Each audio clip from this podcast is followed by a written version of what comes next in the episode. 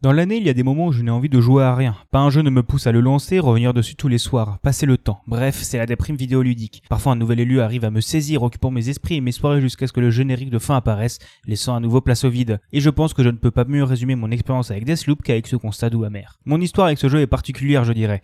J'ai commencé par en avoir clairement rien à faire lors de sa première annonce. À l'E3, j'étais intrigué. Au lancement, j'étais en mode pourquoi pas. Et après avoir vu une vidéo de gameplay, je voulais ce jeu. Et clairement, après avoir passé une vingtaine d'heures, j'ai bien fait de me laisser tenter. Pour résumer un peu l'histoire que vous découvrirez au fur et à mesure, vous vous appelez Colt et tout commence quand une jeune femme dénommée Juliana essaie encore une fois de vous tuer. Vous n'avez plus aucun souvenir de qui vous êtes et d'où vous êtes, mais alors que vous auriez dû cesser tout simplement d'exister, vous vous réveillez sur une plage en vous souvenant de ce qu'il vient de se passer. Vous voilà donc piégé sur l'île de Black Reef, coincé dans une boucle temporelle, vous poussant à revivre éternellement la même journée. Vous viendra donc alors une forte envie de briser cette putain de boucle. Voilà déjà une idée qui pose un gameplay très fort. Chaque soir, vous reviendrez au matin avec les événements qui se passeront exactement de la même manière. Ce PNJ sera toujours au bord de la falaise et cette usine explosera toujours au même moment. De quoi totalement retirer l'idée de conséquences à vos actes. Si vous échouez dans votre approche, vous n'aurez plus qu'à revenir le lendemain matin. Mais du coup, comment pouvez-vous vaincre cette fichue boucle? En réussissant à tuer pendant la même journée 8 personnes appelées les 8 visionnaires. Chacun d'entre eux aura sa propre histoire, ses propres habitudes et ses propres déplacements. À vous de réussir à comprendre comment vous pouvez les regrouper pour tous les tuer. En effet, Deathloop n'est pas un open world, le temps s'écoule au fur et à mesure comme dans Outer Wilds. Ici, vous aurez 4 zones bien définies dans 4 périodes de temps, matin, midi, après-midi et soir. Le temps n'avancera pas tant que vous serez dans la zone et vous pourrez juste la voir évoluer en la quittant et en revenant dedans via les tunnels sous l'île. Avec le temps, les zones changeront et certains accès se dévoileront ou se boucheront. Vous pourrez même découvrir de nouvelles zones seulement à certains moments de la journée. Pour finir, Deathloop est le premier jeu de Arkane que je testais, et je suis totalement tombé amoureux du style du studio avec un grand nombre de solutions possibles à certaines énigmes, des routes secondaires, des objectifs secondaires totalement cachés mais totalement bien fichus. Bref, j'ai adoré Deathloop, sauf sur un point. Régulièrement, Juliana envahira votre partie, jouer au choix par un autre joueur en ligne ou par une IA, et se faire envahir 4 fois défilé pour se faire terminer par un joueur ayant 15 heures de jeu de plus que vous est plutôt désagréable. Ça a failli me faire abandonner le jeu, et la seule solution a été de me mettre en hors ligne pour jouer tranquillement. En tout cas, si vous avez une PS5 ou un PC capable de le faire tourner, c'est une immense capsule d'or que je décerne à Deathloop. On se retrouvera donc dans quelques mois pour un épisode sur Prey ou sur les Dishonored.